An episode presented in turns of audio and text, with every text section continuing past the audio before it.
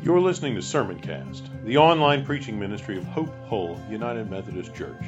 Be sure to visit us at hopehullumc.org/sermons, where you can subscribe to future episodes of Sermoncast and browse our archive of past messages. Thanks for tuning in.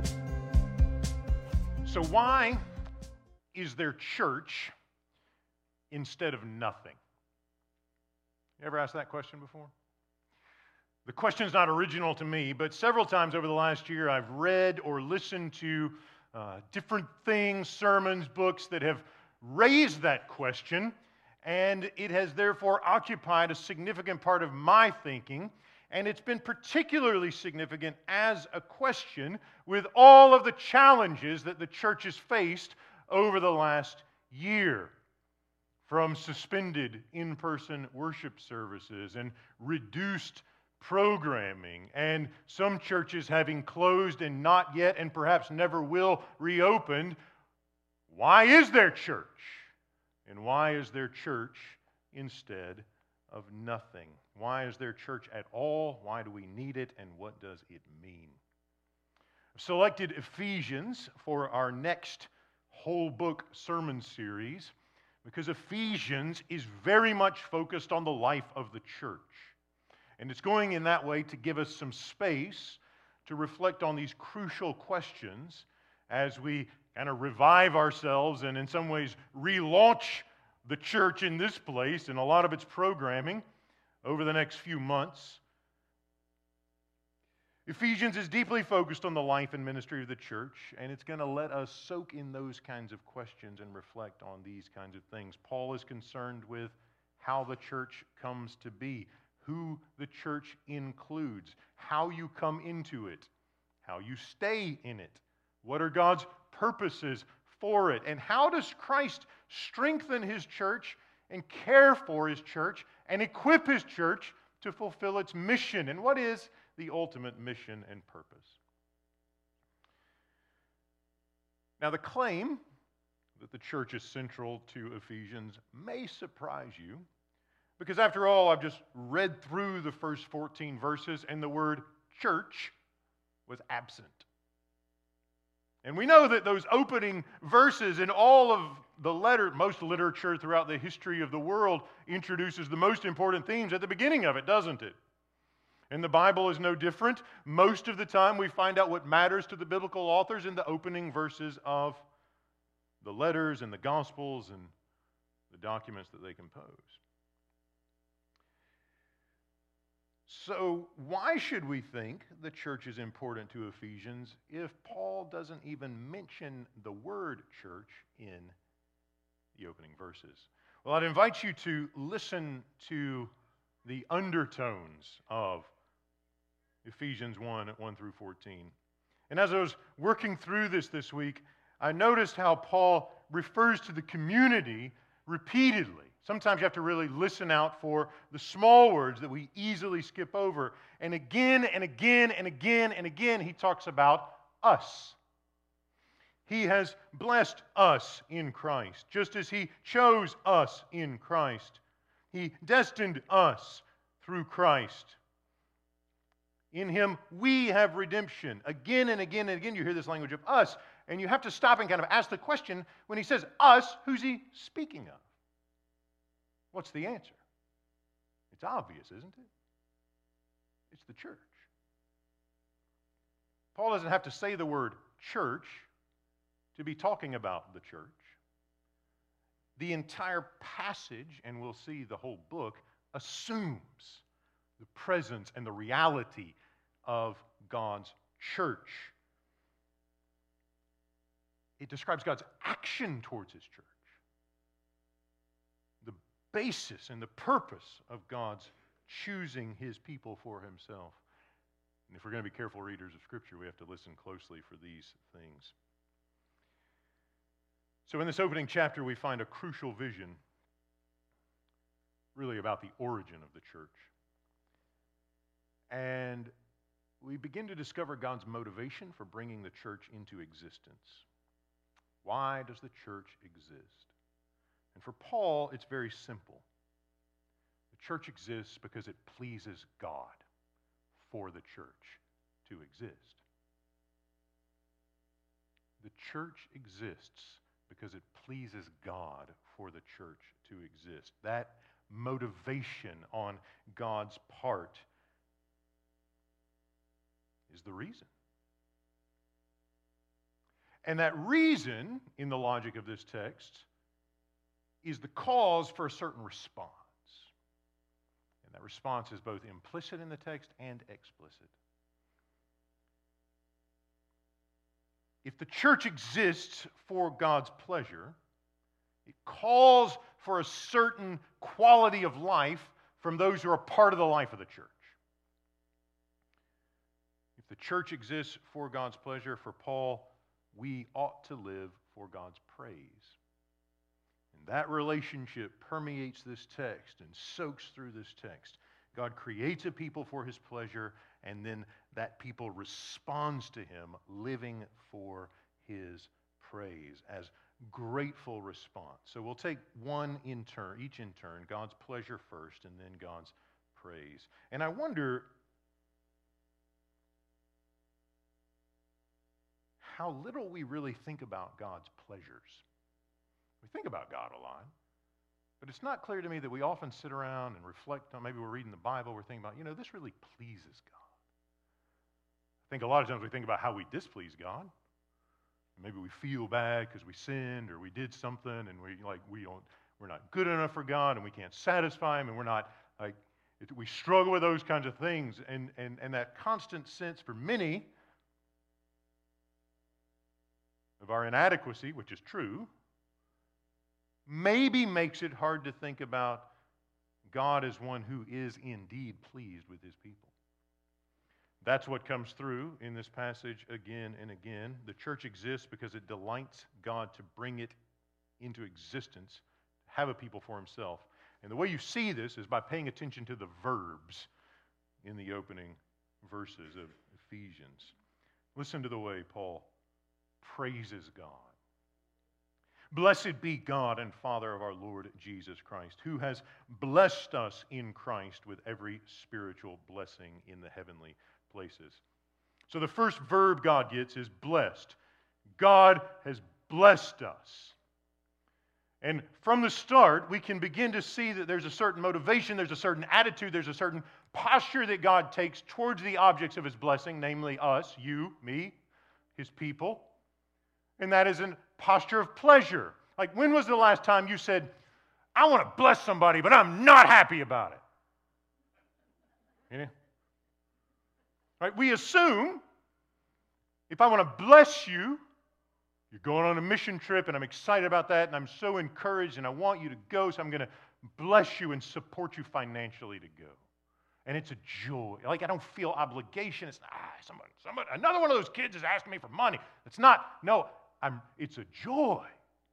It is my pleasure to bless you. When you do things for your kids, pre- gifts and presents and all of these things, right? It's not because you begrudge them, it's because you love them. And it pleases you to see a smile on their face. So we begin, even though Paul isn't just saying, hey, God blesses us because it's His pleasure. Like, that's the implicit reality, that's the assumption. He's blessed us in Christ with every spiritual blessing, and that emphasizes this, this overwhelming, over the top attitude that God takes towards His people. It's not, well, I'm going to bless you a little bit because, you know, you're my family and I, that's what you do. No, it's the posture we get here. The, the vision of God is this over the top top, no blessing is, is withheld. He holds nothing back from you. Every spiritual blessing, everything he can do, he just throws it overwhelmingly over the top. More and more and more and more is his posture. He is generous and it pleases him to be so. And what does that look like? If you want to imagine what the blessings are, then read the rest of the verse. Look at those verbs. What has He done? He has chosen us in Christ. This is not chosen like, well, we've got the kids on the playground and they're picking up teams for kickball and there's that one kid left and it's our turn and I guess we'll take them. You know, maybe you're that kid, so I'm sorry. I was. Always. That was me.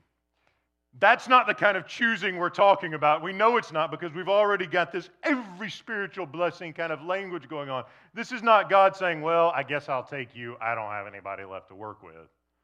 This is God saying, I want you for my family. I want you for my purposes. I am pleased to constitute you, the people of God, as my church, my people. He chose us in Christ. We're going to talk more about the nature of that choosing in a few minutes. For now, I want you to see just this rich pleasure of God in the verbs in these verses. He chose us in Christ before the foundation of the world to be holy and blameless before Him in love. He destined us for adoption as His children through Jesus Christ. Another one, you know, so we have this, this new concept of adoption. We talk about being God's family, His children a lot. Again, the assumption is that it pleases God to do this. Occasionally, you might find someone who adopts out of obligation.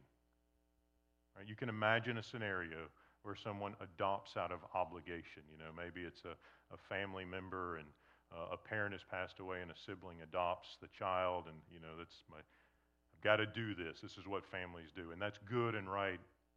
And it doesn't mean there's no pleasure involved, but you can see that sense of obligation. What I want to say is God does not adopt you as his children out of obligation.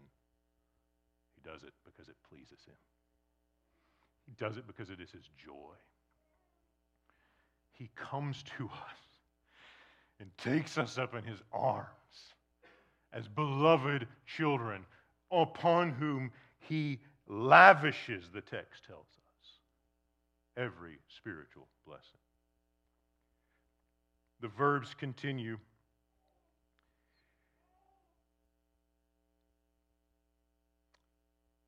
I'm struck that Paul makes it explicit all the way through. He's blessed us, He's chosen us, He's adopted us. And if you didn't get it by this point with these just over the top verbs, he explains to us explicitly that all of this is according to his pleasure. Take a look at verse 5. Why does he destine us for adoption as his children? Paul's answer is because it pleases him to do it. It pleases God to have you as his family. It pleases God to have the church as his children. Let that sink in for a second. In fact, take a minute to remember the last time you felt like you were displeasing God. And chances are that wasn't terribly long ago. And you were probably right to feel that way. Nevertheless, God, in his kindness, is still pleased to make a family out of us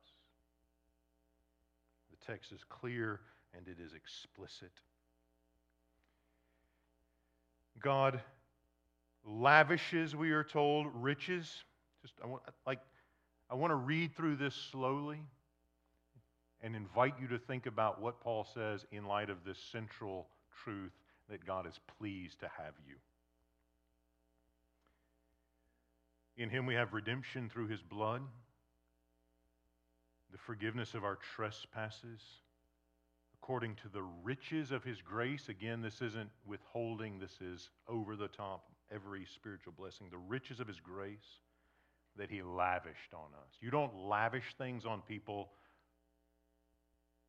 when you're not pleased to do it. And this is the difference between over the top generosity and stingy I'll give if I'm obligated, but I don't have to. I don't want to. That's not God's posture. Extravagant pleasure is. And how pleased is he to do it? He's so pleased that when we do displease him, he doesn't give up on us. because in Jesus we have redemption through his blood. And Paul wants the Ephesians and he wants us to remember that God desires so greatly, he's so deeply motivated, he's so deeply pleased by having you and us and the global church as his family that he's willing to shed his blood in Christ to make it happen. Now, those two things, they almost seem contradictory, don't they? Because obviously, on the cross, there's not, like, Jesus is not experiencing pleasure when his flesh is being torn to pieces, is he? And yet, we're told elsewhere in Scripture that he endured the cross for the joy set before him. For the pleasure that is to come in naming the children of his father, his brothers and sisters. He endures suffering because it pleases him to call you his family. Brothers and sisters, children of God. If we read Ephesians along with Hebrews, is where all that is. We see this correlation, this rich pleasure of God to endure suffering for the sake of joy.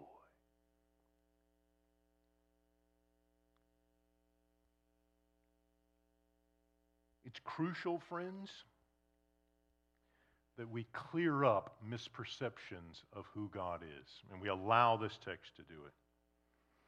So we come to the text with a variety of misperceptions. I was kind of thinking through these and making a list. We won't, I, won't, I won't mention all of them, but I'll mention a few that kind of cross my mind. One of them is we, we misperceive God when we think of him as an angry deity waiting for us to mess up. Anybody been there?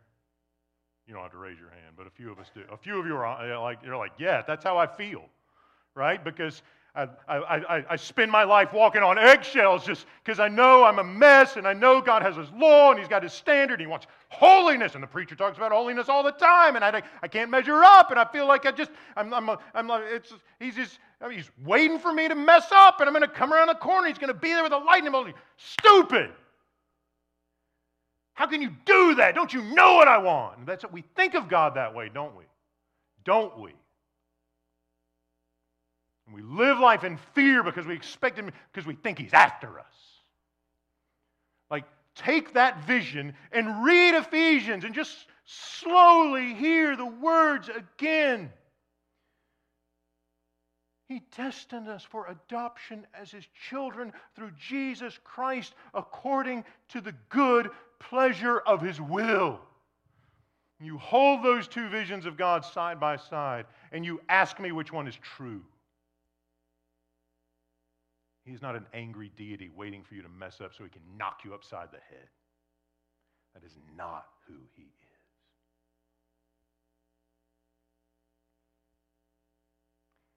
He longs to lavish every spiritual blessing upon you.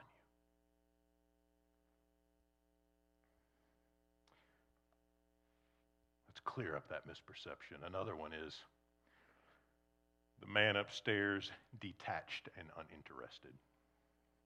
This one's pretty common, I think. It's not quite as ugly and vicious as the other one. It's just more like, well, you know, God's up there and he's doing his thing, and maybe he's a grandfather and, uh, you know, dozes off a fair But the man upstairs, right? And he just kind of, he's around. We know he's there, but he's not terribly involved in our lives. He's distant. Occasionally we'll go up when we need something or when we have to feed him, but otherwise, right, he's just, he's over there and we do all of this other stuff Monday, Tuesday, Wednesday, the rest of the week, and life is busy. We have things going on, and occasionally we'll pray and ask him for something, and it's just the man upstairs. He's not terribly involved, he's kind of distant. So hold that beside this text.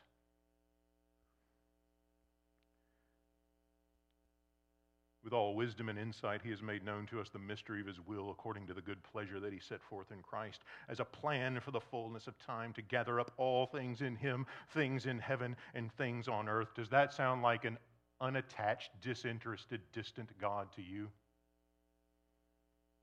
Not even close. Not even close. God is not the man upstairs. He is the one who is present in Christ and the Spirit, deeply involved in the dirt of this world. He's not the man upstairs. He's the man on the cross who bleeds and dies for our redemption. He's not the man upstairs, he's the spirit who dwells within us. In him, you also, when you heard the word of truth, the gospel of your salvation, this is verse 13 and 14, and believed in him, were marked with the seal of the promised Holy Spirit. He is not detached and uninterested, he is present and engaged. And we need to clear up these misperceptions. The church exists because it pleases God for the church to exist and no other reason. It pleases Him to reveal His purposes through the church. It pleases Him to choose for Himself a people in Christ. And this is a deeply biblical vision of who God is. I want to read to you one verse from one of the minor prophets who you may or may not have heard of. It's only three pages in my Bible, so if you're flipping through looking for something to read, chances are these pages may be stuck together and you may not even get there. But go home this afternoon and read Zephaniah. Zephaniah 3:17 The Lord your God is in your midst not upstairs, in your midst. A warrior who gives victory. He will rejoice over you with gladness. He will renew you in his love. He will exult over you with loud singing. Take a second and just let that last sentence, that last phrase, settle in. It was stunning to me the first time I read a book a few years ago, and the author brought up this verse, and he said, Have you ever imagined God singing over you? Have you? We think about God in a lot of ways, right? Angry deity just waiting to smack us around, man upstairs terribly uninterested.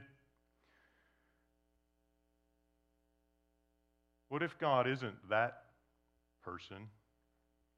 What if that's a figment of our imagination? What if God is more like a parent singing over his children as they fall asleep at night? I mean, that's what the Bible says. I think about we do we do this often with our kids. We'll sing to them as we put them to bed. And occasionally if we miss a night, guess what they say? Daddy, you forgot to sing to me. Won't you sing? And why? Because in that moment, they feel loved, don't they?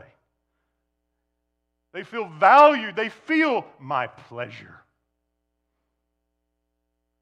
And maybe I'm tired. Maybe it's been a long day and I just want to go to bed myself. And maybe there's a little work left to do.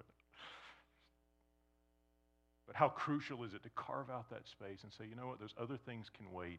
My child needs to know my pleasure, how I'm pleased with them.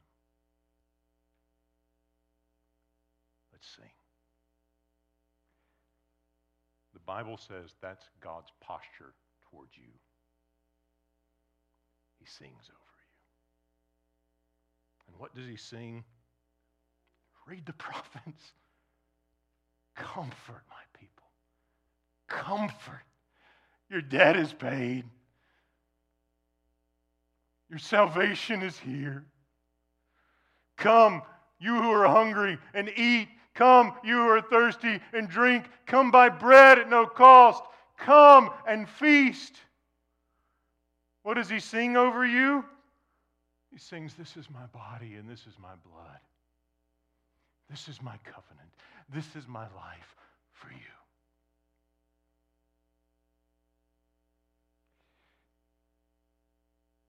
Psalmist writes in the 16th Psalm, verse 11, he says of God, At thy right hands, at your, at your right hand are pleasures forevermore.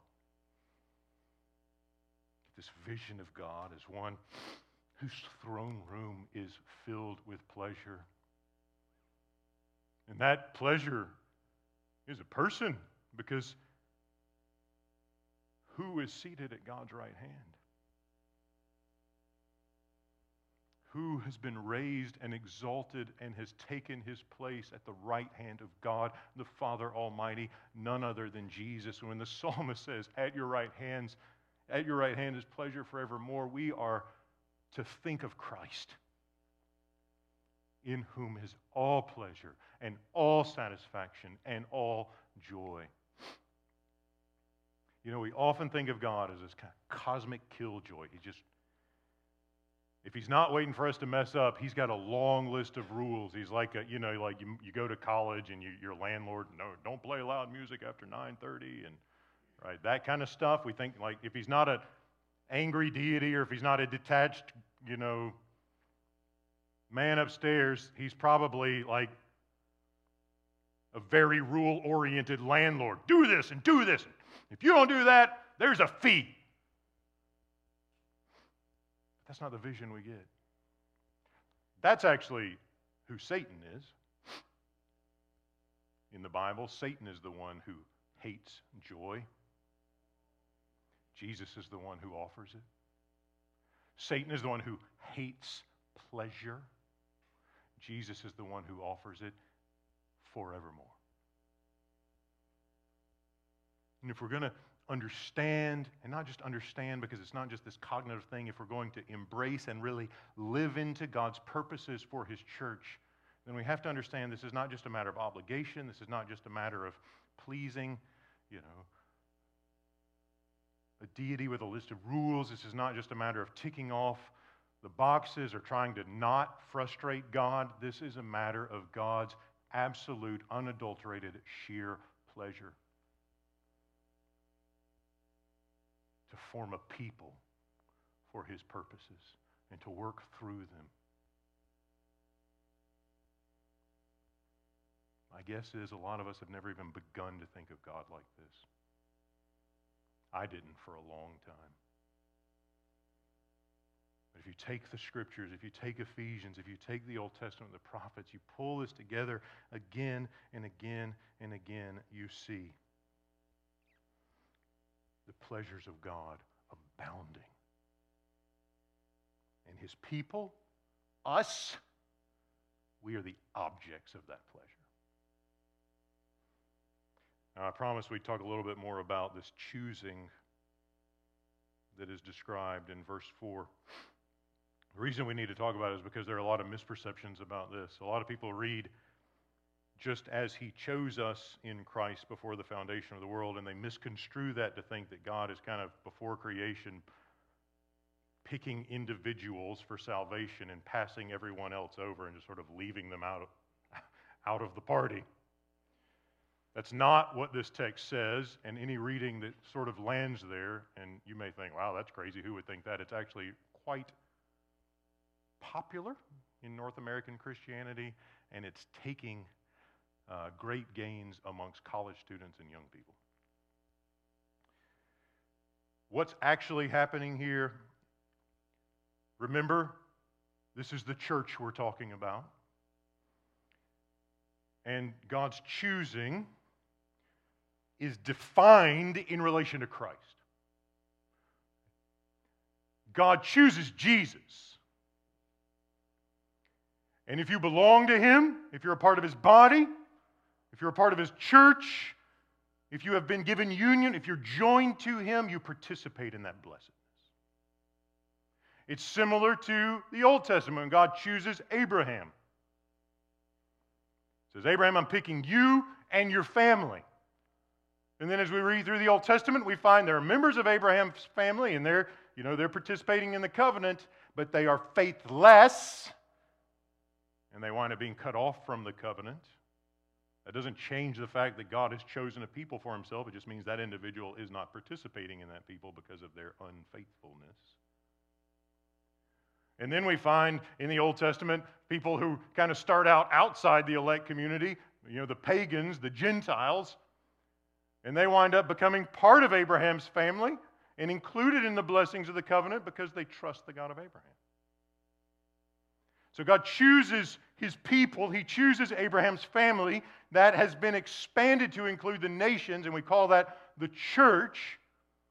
and you come into the church through union with Jesus, you go from being not chosen to being chosen through union with Jesus. And God has determined since the foundation that He will rescue those who are joined to Jesus. And He calls those who are joined to Jesus to preach the gospel to those who are not so they can become joined to Jesus. Which reflects what He said to Abraham I'm going to choose you and your family to bless the nations. I've picked your family, and there's all these other families, and they're not included yet, but you are my instrument, my purposes for their blessing. I'm going to bless you with every spiritual blessing, and it's going to overflow through your life and through your family to the nation so that the world can be filled with the beauty of my mercy, he says.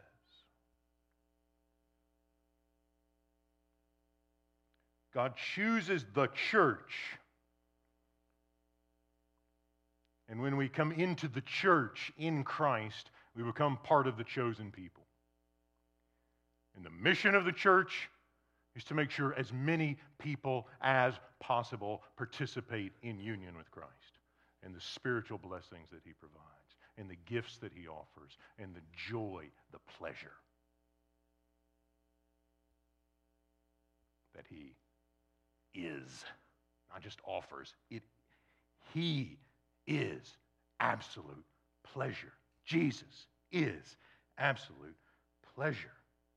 And the purpose, we are told, is holiness. He chose us in Christ. If you are joined to Christ, you're part of the chosen people. He chose us in Christ before the foundation of the world. Why, Paul? To be holy to be blameless. Now we may slide into that old those old misperceptions. Holiness, that's part of that angry deity. He wants holiness. We can't live up to that. And so he's just going to smack us around because we're not living up to his standards. But that's not what the Bible means when it talks about holiness. For the Bible, for Paul, holiness is this deep, rich participation in the pleasures of God.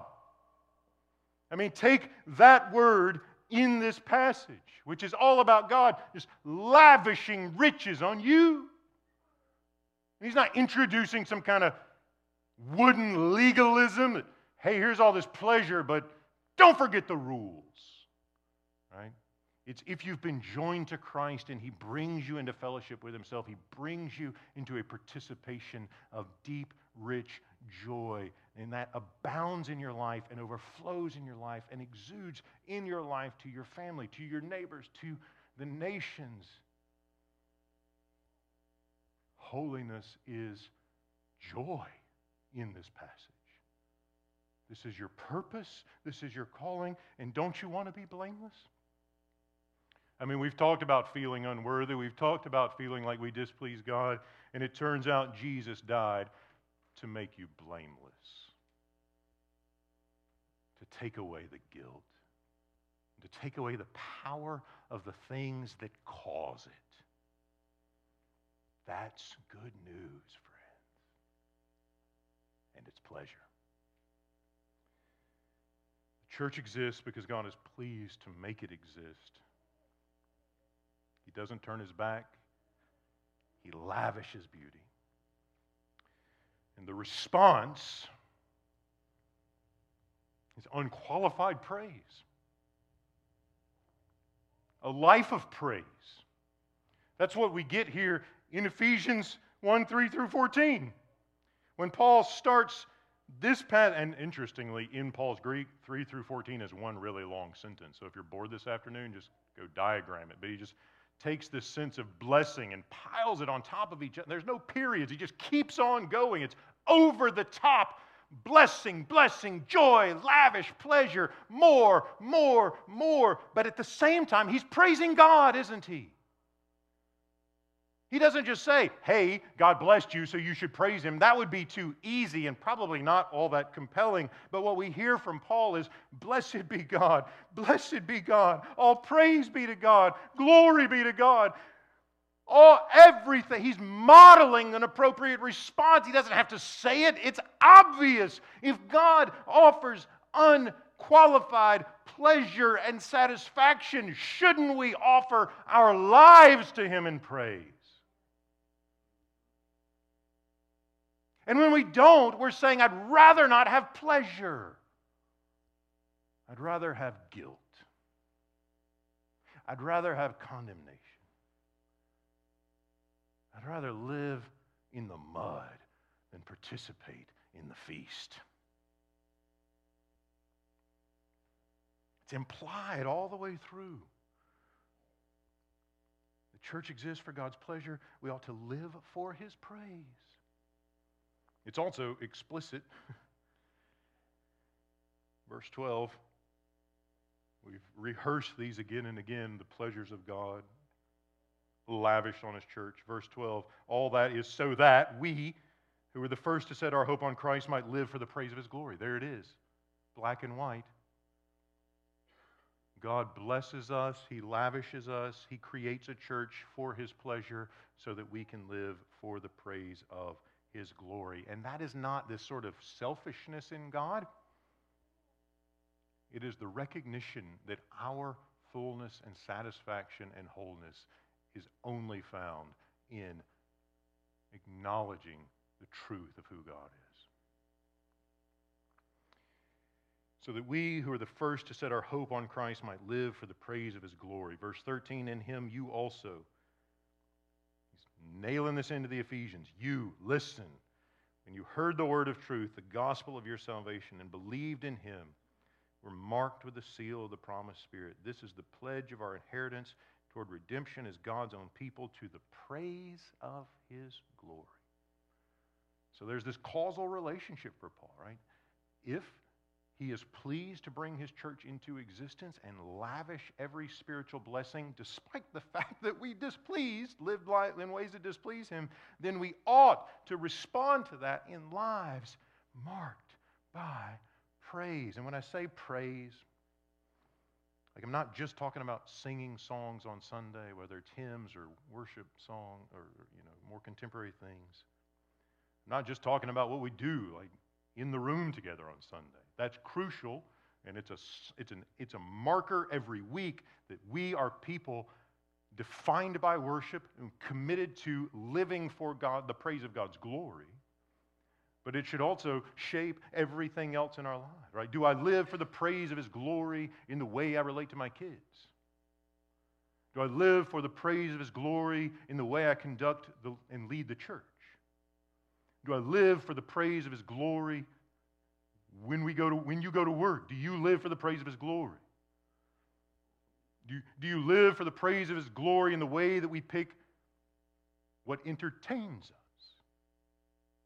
Do we live for the praise of His glory? When we choose how we use our time. This is principle that infiltrates every aspect of our lives, leaves nothing unturned. Why? Because God has lavished pure pleasure on his people. And that pleasure follows lives of praise for his glory.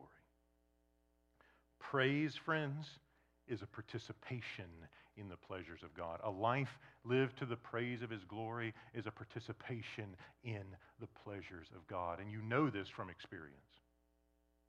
You know when you're experiencing His pleasure. When you have received the gifts He's given you, when you have received the, the skills and the graces and the, the wisdom and all of the things that He's given you, and you live that to its fullest.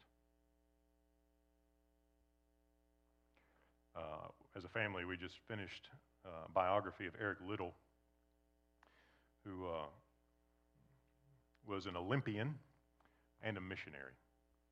The movie Chariots of Fire, 1981, if you're old enough to remember the 80s, check it out.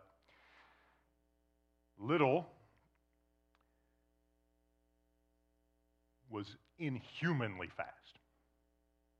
As we read the bi- biography, uh, I was struck by one sentence er, uh, when he ran a race early in his career, and it remarked that he would never lose again.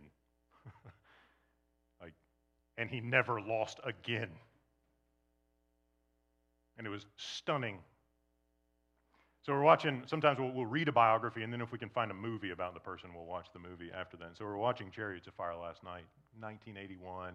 They've made it HD, actually, which is kind of neat. So it like fits your screen. It's not just the weird little box in the middle. So look it up. Amazon's there. But there's this scene in the movie, and if you've seen it, maybe you remember it, where Eric, is, his sister wants him to hurry up and just go be a missionary. And he's like, no, I've got, to, I've got to run first. In his running, he says, he says, God made me fast. God made me fast. He said, and when I run, I feel his pleasure. When I run, I feel his pleasure.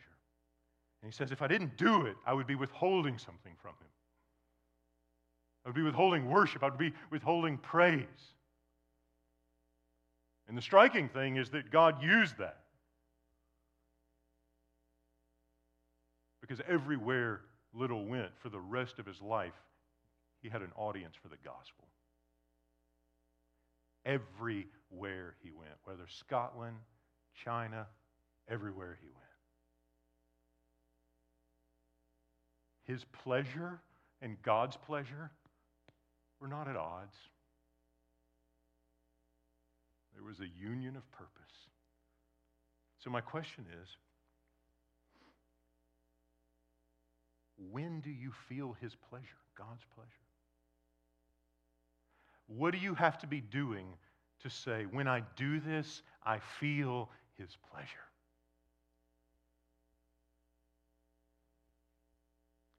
Maybe it's singing. For me, it's preaching. I feel his pleasure. Maybe it's working with your hands. Maybe you're a craftsman. Maybe it's in the business world and you're doing good things. Maybe you're a musician and when you play, you feel his pleasure. Maybe you're an athlete and when you run, you feel his pleasure. What is it? What's the thing? It could be different for everyone in the room. When I do this, I feel his pleasure. He made me this way. Whatever that is, in that place, live to the praise of his glory. Live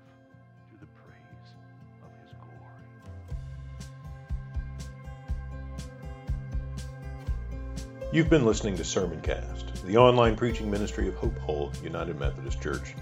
If you enjoyed this message, consider sharing it with a few friends. Remember to visit us at hopehullumc.org/sermons and subscribe to get notified when new content is posted. Thanks for listening.